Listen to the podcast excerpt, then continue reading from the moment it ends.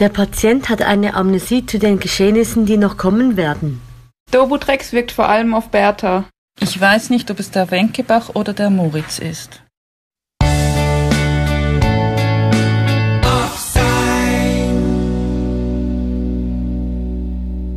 Fast-Track Sonderfall zur zehnjährigen Gründung der Aargauischen Fachschule für Anästhesie, Intensiv- und Notfallpflege. Ja, hallo, bei uns sitzt Kurt Sperr, Schulleiter der Aargauischen Fachschule für Anästhesie, Intensiv- und Notfallpflege. Herzlich willkommen, Kurt. Danke vielmals. Kurt, möchtest du dich kurz den Hörern vorstellen? Ja, das kann ich mal versuchen. Mein Name ist Kurt Sperl. Ich bin Schulleiter seit 2012 an der Aargauischen Fachschule. Vorher war ich 25 Jahre Prorektor an einer anderen Gesundheitsschule in der Zentralschweiz. Ich bin 2012 an diese Schule gelangt mit der Aufgabe, diese Schule, die recht gut aufgestellt war, weiterzuentwickeln und diese Schule zu übernehmen. Also die Schule wurde vor zehn Jahren gegründet. Ungefähr zweieinhalb Jahre später bist du dazugestoßen. Was weißt du noch von den Anfängen, den Beweggründen? Welche Ideen, welche Ziele steckten dahinter? Das ist eine ganz spannende Frage. 2009 wurde ja die neue Gesetzgebung umgesetzt und als den altrechtlichen vom SBK reglementierten Weiterbildungen wurde eine eidgenössische Weiterbildung lanciert im Rahmen von Nachdiplomstudiengängen. Das hat ein ziemlich langes Vorspiel gehabt, etwa vier Jahre, bevor man dann wirklich so weit war. 2009 oder 2008 haben dann das Kantonsspital Aarau und das Kantonsspital Baden Beide haben altrechtlich Weiterbildungen angeboten, haben sich dann entschlossen und versucht, äh, gemeinsam diese Schule aufzubauen. Das war politisch sehr, sehr schwierig. Primär hat der Kanton Aargau gesagt, dass das kein Aufgabe, keine Aufgabe der Spitäler sei und haben das nicht bewilligt und nach drei- oder viermaligem Vorstoß in der Regierung hat dann 2009 im Frühling der Kanton grünes Licht gegeben, diese Schule aufzubauen. Mit der klaren Option, es muss eine Schule sein, eine Kooperation zwischen den beiden Spitälern Baden und Aarau. Diese Spitäler haben dann eine einfache Gesellschaft gegründet mit dem Namen Aargauische Fachschule für Anästhesie, Intensiv- und Notfallpflege. Äh, zu diesem Zeitpunkt war ein Antonio Salerno als Leiter und zum Aufbau dieser Schule beauftragt, zusammen mit verschiedenen Mitarbeitern der beiden Spitäler und haben dann im Herbst 2009 gestartet mit dem ersten Pilotkurs. Das war auch ebenso der Start zur Anerken nationalen Anerkennung. Das war ein Anerkennungsverfahren, das läuft über zwei Jahre und im Jahr 2011, im Herbst, wurde dann das offizielle äh, Bewilligung vom Bund, damals noch das BBT, hat dann die Bewilligung erteilt, dass die Aargauische Fachschule diese Nachdiplom-Studiengänge in Zukunft anbieten darf. Und darum hat es auch etwas Diskussionen gegeben, wann ist jetzt wirklich das Zehnjährige? ist es jetzt dann, wo die Bewilligung gekommen ist, oder ist es dann, wo man versucht hat, diese Schule über zwei Jahre aufzubauen? Aber wir gehen mal von dem aus, dass es jetzt 2009 im Herbst so eine äh, Meilenstein gesetzt wurde für die Schule. Zumindest zehn Jahre Schulbetrieb. Genau, ganz genau. Gibt es denn ein Schulmotto? Jawohl, das war ja auch, als ich da 2012 gekommen bin, muss ich vielleicht nochmals sagen, die Schule war recht gut aufgestellt. Die Anerkennung, die Aargauische Fachschule war übrigens die erste Schule in der Schweiz, die die Anerkennung erhalten hat. Und als ich dann gekommen bin im 12, konnte ich eine Schule übernehmen, die gut aufgestellt war soweit. Und ich hatte den Auftrag von der Schulkommission, diese Schule weiterzuentwickeln, diese Schule am Bildungsmarkt im Gesundheitswesen zu etablieren. Und das haben wir dann versucht mit Start im 12. Das Schulmotto war aber immer dasjenige aus der Praxis für die Praxis. Ich bin heute immer noch überzeugt, eine Schule hat einen Auftrag, vor allem eine Berufsschule hat einen Auftrag, Studierende auszubilden für die Praxis. Das heißt, wir müssen uns an der Praxis orientieren. Was braucht die Praxis? Was braucht die Praxis für Leute mit welchen Kompetenzen? Es würde wunderschöne Sachen geben zum Unterrichten. Ich würde gerne einen Töpferkurs in der Toskana anbieten. Das wäre auch schön. Ob das dann die Spitäler wirklich brauchen, das ist eine andere Frage. Und das Wo ist können wir uns dafür anmelden? Äh, das Formular kann ich schnell. Das ist so. Und glaube ich, das ist eine von unseren großen Stärken, dass wir den Fokus auf der Praxis haben, dass alle die Studiengangsleitungen, inklusive mir, mehr oder weniger noch in der Praxis tätig bin. Ich kann leider im Moment nicht mehr so viel in der Praxis tätig sein, wie ich gerne sein würde aber meine Studiengangsleiter sind alle zwischen 50 und 60 Prozent in der Praxis tätig und wissen genau, was die Praxis braucht. Und das ist sicher unser großes Motto. Also ist es nicht nur das Motto, sondern es wird auch aktiv gelebt. Ja, es wird aktiv gele äh, gelebt von allem und da bin ich auch wirklich etwas stolz darauf, dass das uns nach wie vor gelingt. Äh, das ist ein Markenzeichen von unserer Schule und ich kenne wirklich alle Schulen in der Schweiz und da sind wir wirklich, glaube ich, federführend, dass wir uns wirklich ganz gezielt fokussieren auf die Praxis. Wenn du jetzt zurückschaust, dein Beginn hier, oder wir können auch vielleicht noch ein bisschen weiter zurückschauen, bis ins Jahr 2009. Wie hat sich die AFSA in den letzten zehn Jahren entwickelt? Siehst du Unterschiede zu 2009 oder 2012, als du angefangen hast? Auf jeden Fall. 2009 bis 2011 eigentlich war der Aufbau von dieser Schule. Da gab es eigentlich die Angebote NDS für Anästhesie, Intensiv- und Notfallpflege. Und in einem zweiten Schritt hat man dann noch einen IMC-Kurs versucht daran zu hängen, der ebenfalls im Aufbau war, was mit dem eigentlichen NDS-Bereich eigentlich nichts zu tun hatte. Die Schule war gut aufgebaut mit einem großen Verwaltungsaufwand. Und das war eines meiner Ziele, das zu verwalten, was zu verwalten gibt. Das ist, wir wollen nicht so sein wie die Spitäler. Früher hat man gepflegt, die Pflege hat gepflegt, der Arzt hat dökterlet und der Verwalter hat verwaltet. Und heute verwalten wir ja alle und das wenige Rest der Zeit wird dann noch gebraucht zum Dökterle, zum Pflegen und weiter zu verwalten. Und das wollten wir wirklich nicht. Und so habe ich am ganz am Anfang mal diesen Verwaltungsaufwand versucht, so zu organisieren, dass das verwaltet wird, was verwaltet werden muss. Das Zweite ist, dass wir dann zusätzlich laufend zusätzliche Kursangebote aufgebaut haben, um so ein weiteres Standbein zu haben. Wir haben gestartet mit Update-Kursen für Anästhesie, dann mit Notfall und dann mit äh, Intensivpflege. Neu haben wir jetzt den IMC-Kurs, den nationalen Anerkennung, äh, unterstellt, die 2019 äh, bewilligt wurde. Das Anerkennungsverfahren haben wir im Dezember 18 abgeschlossen und ebenfalls als erste Schule in der Schweiz haben wir am 21, 31.12 Stimmt nicht. 21.11.2018 haben wir die Bewilligung als erste Schule in der Schweiz erhalten, um das neue Angebot der Überwachungspflege anzubieten.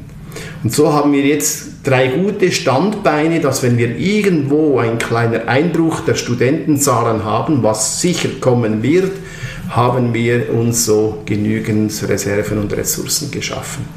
Und da bin ich echt stolz darauf, dass wir unsere Schule so entwickeln konnten. Und wenn ich jetzt zurückschaue, Ende bald 2019 kann ich sagen, dass die AFSEIN etwas ein komischer Name vielleicht, das ist kein chinesisches Nudelgericht, das ist tatsächlich eine Schule.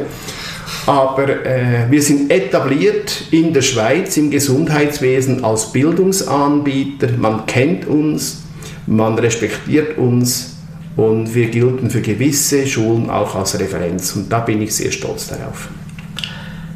Das sind ja viele positive Entwicklungen. Gab es auch Rückschläge in deiner Zeit? Ja, natürlich, das gibt es überall. Sei das Rückschläge, dass mal Studenten ja, ihre NDS abbrechen müssen. Das ist für mich immer so eine kleine Niederlage oder es tut auch weh, weil wir haben ein gutes Verhältnis zu unseren Studenten. Wir sind streng, wir haben es auch aber sonst mal lustig, wir können auch lachen während dem Unterricht. Und wenn dann so ein Student äh, sein NDS abbrechen muss oder nicht besteht, dann ja, muss man sich schon etwas hinterfragen. Dann sind vielleicht schon auch so, wir sind eine Schule ohne Schulzimmer. Ich kenne ja eine Schule im Kongo, im Busch, die haben drei Schulzimmer, wir haben keine. Also wir sind da schon noch etwas am Arbeiten daran und das ist relativ schwierig. Im Moment haben wir eine Phase hier in Aarau, dass Häuser abgerissen werden mit Schulzimmer, aber äh, keine aufgebaut werden. Es wird immer etwas knapper. Und so mein Traum oder meine Vision oder vielleicht Halluzination, mal ein eigenes Schulhaus zu haben, ja, das wäre schön. Aber das ist ein schwieriges Unterfangen zum Teil, wenn wir ein Schulzimmer haben oder zwei, die wir mit dem ganzen KSA teilen müssen. Das gleiche gilt auch etwas für das Kantonsspital Baden mit dem Hörsaal, der auch immer etwas schwieriger ist zu reservieren für unseren Unterricht, weil die Bedarf äh, im Kantonsspital Baden auch größer geworden ist. Und das sind schon so etwas die Rückschläge zum Teil, die wir haben, aber die sind absolut zu verkraften.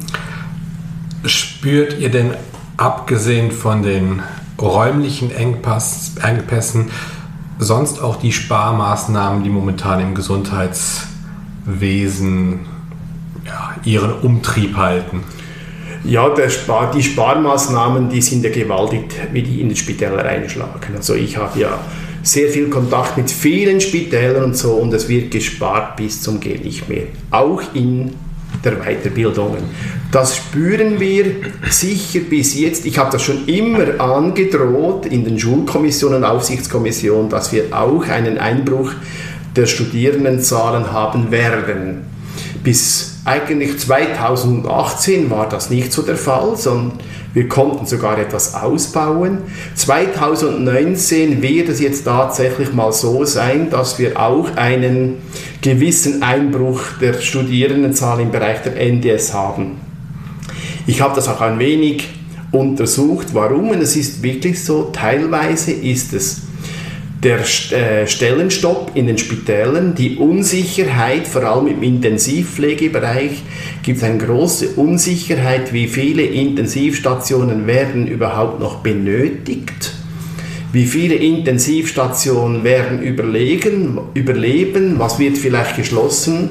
So haben wir doch auch einen gewissen Einbruch bei den Studierendenzahlen, das sich auch ein wenig in den Finanzen niederschlägt, aber da im Moment haben wir dank unseren zusätzlichen Angeboten noch etwas Luft. Jetzt haben wir viel über die Vergangenheit geredet. Wie siehst du denn die Entwicklung so die nächsten zehn Jahre? Wie geht es weiter? Äh, die nächsten zehn Jahre ist ja folgendes. Ich bin ja ungefähr noch zweieinhalb Monate hier offiziell, dann gehe ich in meine Pension. Ich werde aber weiterhin darauf sein, noch in gewissen Bereichen zur Verfügung stehen. Es ist ganz schwierig zu sagen, wie die Zukunft der NDS und der Bildungsanbieter generell in der Schweiz aussehen wird. Das hängt auch zusammen mit der Entwicklung der Spitäler. Wir wissen, die Schweiz hat ein hervorragendes Gesundheitssystem, das aber nicht mehr finanzierbar ist. Das ist halt leider so und irgendwann, vielleicht ist es der Bund oder irgendjemand, wird dann mal entscheiden, wie viele Spitäler wir wirklich brauchen. Das würde auch heißen, dass dann halt vielleicht auch weniger Intensivstationen oder weniger Notfallstationen in der Schweiz vorhanden sein werden. Das ist schwierig, aber zwölf Bildungsanbieter in der Schweiz ist eigentlich zu viel. Das weiß man schon seit Jahren, das will nun niemand so richtig wahrhaben. Die Afsein als zweitkleinste in 2011 ist heute die drittgrößte Bildungsanbieterin in der Schweiz im Gesundheitswesen der NDS. Und da muss ich sagen, das sieht nicht schlecht aus. Aber wie es weitergeht, ob da Fusionen, Zusammenlegungen, ob eine Modularisierung, das irgendwo im, im Raum steht, wie die Entwicklung wird, kommt das NDS, wird das übergeführt in eine höhere Fachprüfung. Da sind viele politische Entscheidungen noch ausstehen, die werden in den nächsten drei bis fünf Jahren werden die sicher entschieden werden. Es wird sicher ein Gerangel geben auf dem Markt. Und dann wird derjenige überleben, der gute Qualität liefert, da bin ich überzeugt. Du hast es jetzt schon angedeutet, deine Zeit hier an der Schule neigt sich langsam dem Ende. Hast du sowas wie ein persönliches Highlight deiner Amtszeit? Ich hatte ja nur Highlights. äh, es war damals eine 2012 eine sehr gute Entscheidung, mich aus der Innerschweiz nach Aarau zu begeben. Nicht wie viele Leute sagen, ich sei als Entwicklungshelfer gekommen. Das bin ich nicht gekommen, weil das ist im Kanton Aargau sehr gut aufgestellt, diese Schulen. Aber äh, es war für mich eine hervorragende Entscheidung. Ich kriegte hier nochmals die Chance, etwas Neues aufzubauen. Ich konnte wirklich viele tolle Kollegen und Freunde kennenlernen, die mir alle Türen geöffnet haben dass ich wirklich einen guten Start machen konnte und diese Schule in dieser Form weiterentwickeln konnte. Und da ist wirklich mein großer Dank an alle meine Kolleginnen und Kollegen, die mir in Aarau und in Baden zur Seite gestanden haben, vor allem in der Anfangszeiten, dass es heute so weit war. Und das war dann wirklich Highlight 2012 bis Ende 2019. Mit allen diesen kleinen äh, vielleicht negativen Geschichten, die es ausgege auch gegeben hat. Aber äh, das wäre ja sonst langweilig gewesen, das braucht es auch. Ich glaube, die Aargauische Fachschule ist ein Highlight über acht Jahre für mich. Großes Highlight. ähm, du hast ja gesagt, dass dir Humor auch ganz wichtig ist in der Schule oder im Unterricht. Gibt es eine lustige Anekdote oder irgendwas was Lustiges, was du erzählen kannst aus deiner Zeit? Äh, es gibt verschiedene, das sind nicht alle jetzt für dieses Interview, so Versprecher anstatt Organismus, Orgasmus, wo ich selber nicht, was ist mir passiert, wo ich selber nicht etwa dreimal das gesagt habe und selber nicht gemerkt habe und die Klasse hat nur gegrölt. was ist denn eigentlich hier los? Bis ich dann aufgeklärt wurde, das war mir echt peinlich, aber es war trotzdem lustig. Oder wir hatten ein wunderschönes und lustiges Erlebnis, das war so ein Repetitorium, das habe ich neu eingeführt gehabt mit den Studenten. Das geht normalerweise bis etwa 16 Uhr. Und irgendwie so um 19 Uhr hatten wir alle im Schulzimmer Hunger. Und dann haben wir halt einen Pizzadienst organisiert und haben gesagt, okay, wir brauchen Pizzas für 20 Leute, Salat und Wein. Und das, wird, das ist dann ungefähr bis, glaube ich, halb zwölf gegangen. Und dann habe ich gemerkt, dass ich gar nicht mehr nach Hause gehen kann, weil mit zwei, drei Gläser Rotwein fährt man nicht Motorrad. so habe ich also in meinem Büro geschlafen, zum Entsetzen der Putzfrau, die am Morgen gekommen ist und da liegt einer am Boden. äh, ja, für mich war es irgendwie lustig, für sie zuerst nicht und dann haben wir zusammen gelacht und äh, ja. Also es würde ganz viele Episoden geben, lustige Episoden, auch Dozenten, die äh, zum Teil mit ihrem Humor da angekommen sind. Die mussten es auch lernen, dass man auch im Unterricht lachen darf. Und dann ist es ja eigentlich immer wieder abhängig von der Klasse. Es gibt gute Klassen, die mitmachen, wie wir jetzt hatten. Wir hatten Klassen, die waren echt mühsam, schwierig. Aber auch das gibt es, das macht es auch zum Teil spannend. Andi, in so einer Klasse warst du, oder? Also in der Klasse.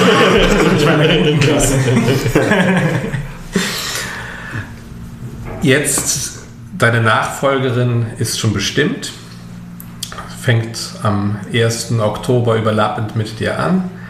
Was möchtest du ihr mit auf den Weg geben? Ich kenne Priska Braun, ich glaube schon bald, sicher acht oder neun Jahre aus verschiedenen Kommissionen.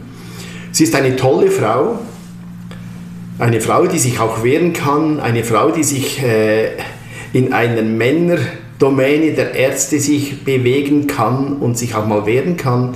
Es ist eine gute Wahl, da bin ich überzeugt. Ich übergebe ihr eine gut funktionierende und gut aufgestellte Schule. Da sind wir uns beide einig. Und ich wünsche mir eigentlich nur, dass sie das im Sinne unserer Schule weiterführt, diese Schule weiterentwickeln kann und sie Kraft und Mut hat, diese Schule weiterhin am Bildungsmarkt im Gesundheitswesen zu etablieren. Das wird eine große Aufgabe sein, aber ich bin überzeugt, dass ihr das gelingen wird. Ja, dann sind wir schon am Ende von unserem Interview. Ähm, vielen Dank, Kurt, dass du dir Zeit genommen hast. Ja, gerne geschehen. Es ist ja für mich das erste Mal so in dieser Art und Weise. Ich wurde von meiner Mitarbeiterin Sibyl Gosterli als Studiengangsleiterin mal dazu informiert, so an einem Podcast mitzumachen. Ich musste zuerst mal nachschauen, was ist jetzt das genau? Was muss ich und so? Muss ich da irgendwo meinen Namen tanzen oder irgendwas? Oder, äh, Tanzen sieht man nicht. aber es ist ja kein Film, sondern es ist ein Interview. Und ich bedanke mich ganz ehrlich bei euch beiden, dass wir als Chance das auch nutzen können, unsere Schule etwas über die Schweizer Grenzen hinaus bekannt zu machen, obwohl wir auch einige deutsche äh, Studierende oder österreichische Studierende haben. Finde ich es toll und ich hoffe auch, dass es uns gelingt, dass vielleicht auch jemand in der Schweiz uns zuhört. Ja, das, das hoffen wir auch. so, das war jetzt das erste Interview mit der Afsein. Und wir haben uns überlegt, wir würden eigentlich gern näher mit der Schule zusammenarbeiten in Zukunft. Mich würde das sehr freuen und ich bin auch überzeugt, meine Nachfolgerin würde gerne bereit sein, solche Interviews weiterzuführen, weil es auch eine gute Möglichkeit ist, unsere Schule national und etwas über die Grenze bekannt zu machen und auch als Ansprechpartner für Kolleginnen und Kollegen im Ausland da ist.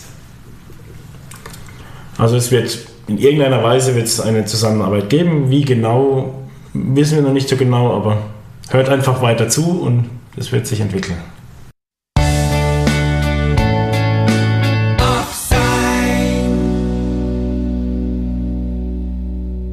Also, ich musste mal meinem Götti-Kind erklären, was ist ein Chirurge, ein Internisten und ein Pathologe. Er schaut ja immer Grey's Anatomy. Und so habe ich das versucht ihm zu erklären. Also ein Chirurge, der kann alles, er weiß aber nicht viel. Der Internist, der weiß unheimlich viel, kann aber nicht viel. Und der Pathologe, der weiß wirklich viel, der kann alles, aber leider nützt es nicht mehr viel. Und ich glaube, er hat es verstanden.